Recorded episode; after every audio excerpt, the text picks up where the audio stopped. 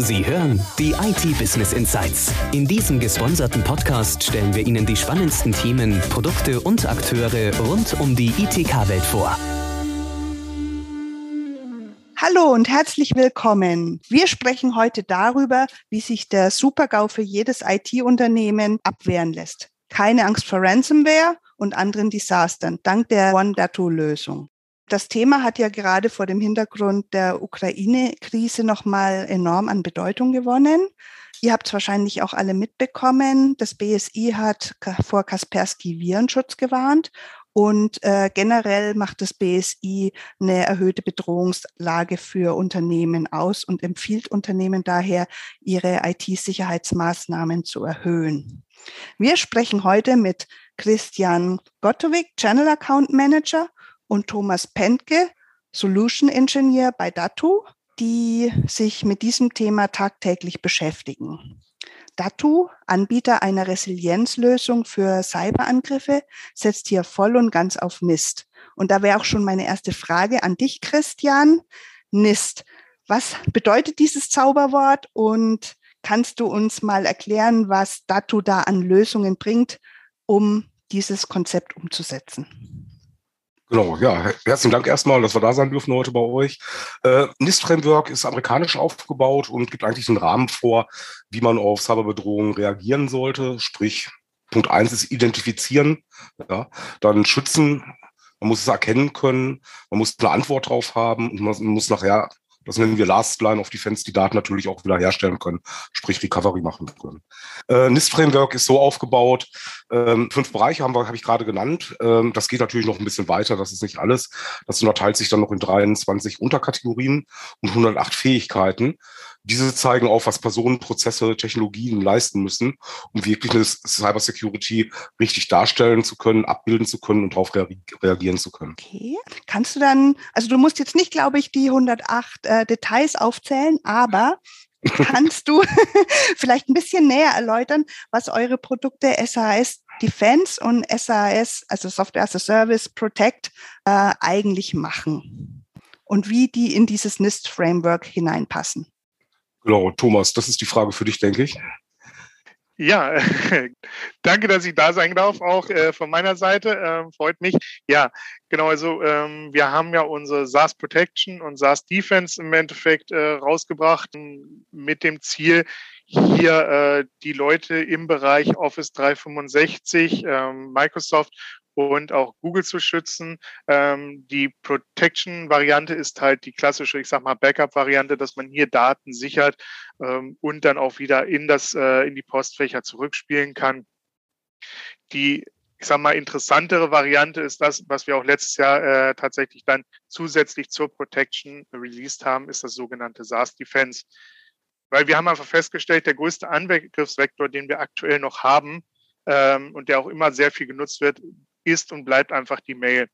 Auch wenn letztendlich Social Engineering äh, über Webportale gelaufen sind, über ähm, Jobboards, über private Bereiche.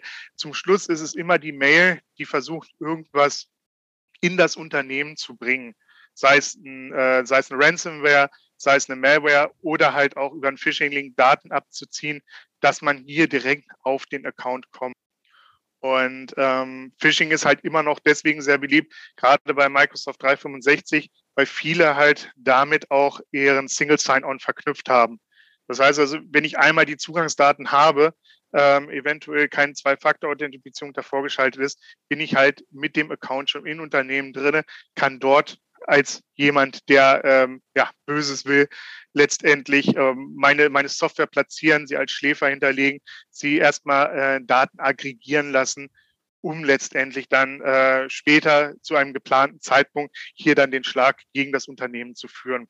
Das ist natürlich dann immer sehr schlecht, wenn solche Malware reinkommen, wenn das ungeschehen passiert. Ähm, manchmal kommt es über Word-Dokumente, manchmal über Excel-Files, manchmal über externe Links. Und hier setzt halt zum Beispiel die SaaS-Defense äh, an. Herkömmliche äh, Erkennung findet im Moment eher so statt, dass ich nach Signaturen scanne. Also ich nehme einfach das Beispiel ganz frech aus der Realität. Ich habe halt meinen Türsteher vor der Disco Und äh, der, der guckt sich halt die Leute an, guckt ihren Personalausweis an, okay, passt dein Gesicht letztendlich zu dem, was der da vor mir steht, äh, ja, passt, darfst du rein oder auch nicht, weil du stehst halt hier auf der Schwerliste. Jetzt haben wir das Problem, der setzt sich, eine, was weiß ich, so eine Clownsnase auf und eine schöne Brille, passt nicht mehr zum Ausweis. Ja, okay, irgendwie trotzdem, ja, komm, geh rein, ich kenne dich nicht, du stehst nicht auf der Sperrliste, passt irgendwie, geh, komm, geh rein. So, wir machen das Ganze ein bisschen anders.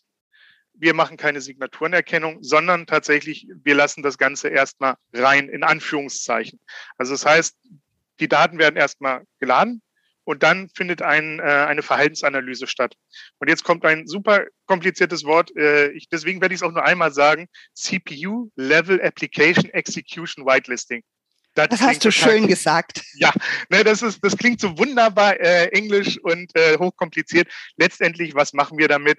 Wir gucken uns auf CPU-Basis, also in einer Sandbox, eine Datei an, also das, was da mitgeliefert wurde, ähm, oder auch die Mail selber prüfen letztendlich gegen, ist das, was diese Datei macht, logisch. Also verhält sich ein Word-Dokument, wie sich ein typisches Word-Dokument verhält oder ein Excel-Dokument.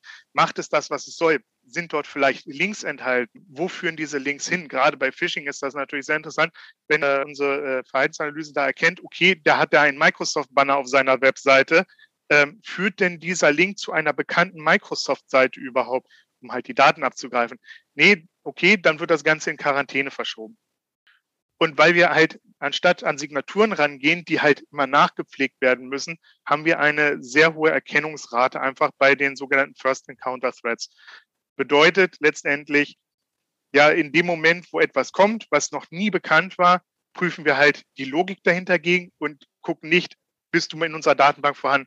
Und dadurch schaffen wir es halt wirklich, auch äh, Sachen, die zum allerersten Mal auftauchen, die zum allerersten Mal probiert werden, ähm, hier rauszufiltern. Das heißt eigentlich, dass ihr ähm, schon ziemlich ausgereifte Technik verwendet und äh, das NIST-Framework auch ziemlich gut im Griff habt.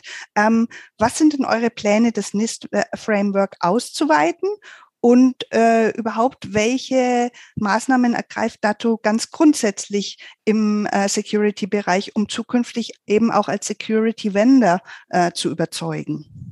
Also letztendlich ist es so, dass wir natürlich gucken, was sind aktuelle Bedrohungen draußen, wo sind äh, bei den Sachen, die wir letztendlich in unserem Portfolio haben, wo sind noch Lücken, die wir schließen können, wo können wir den Partner, äh, den IT-Dienstleistern dort draußen noch unter die Arme greifen, dass sie halt nicht bei Vendor XY und bei äh, Z einkaufen müssen und dann, was weiß ich, ganz viele Produkte haben ähm, sondern schön konsolidiert von einem Hersteller sehr viele verschiedene Lösungen anzubieten. Ähm, als Beispiel haben wir jetzt äh, letztens, äh, boah, Anfang des Jahres. Ihr habt Infosight das, gekauft, stimmt das? Genau, haben wir Infosight als äh, Endpoint Detection Response äh, Unternehmen, also mit einer Lösung. Sag's nochmal.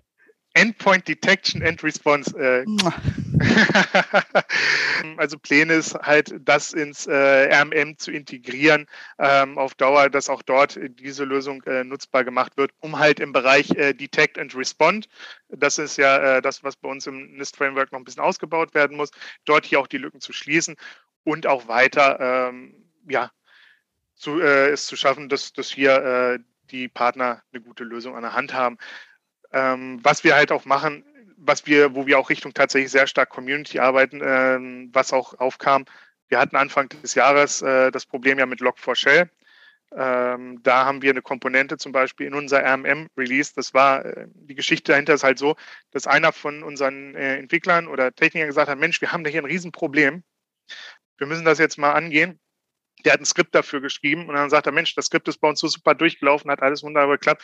Wir stellen das als Komponente unseren Leuten im RMM direkt zur Verfügung.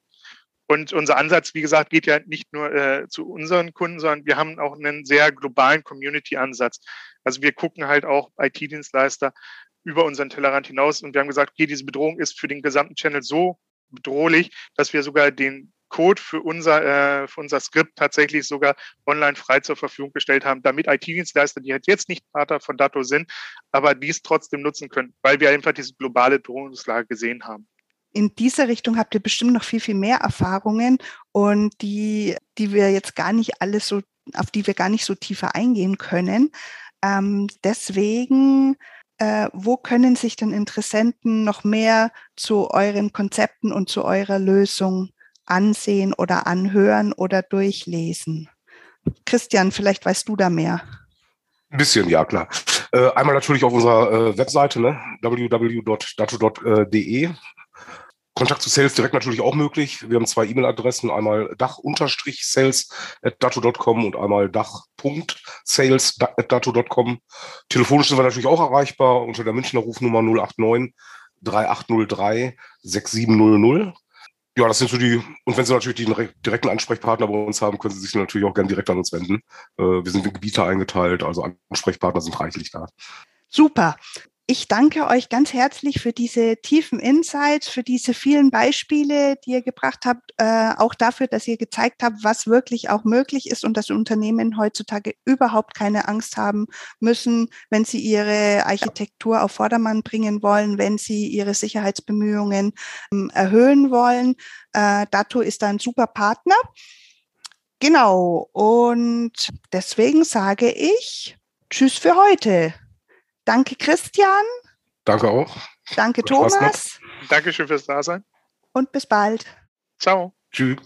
Tschüss.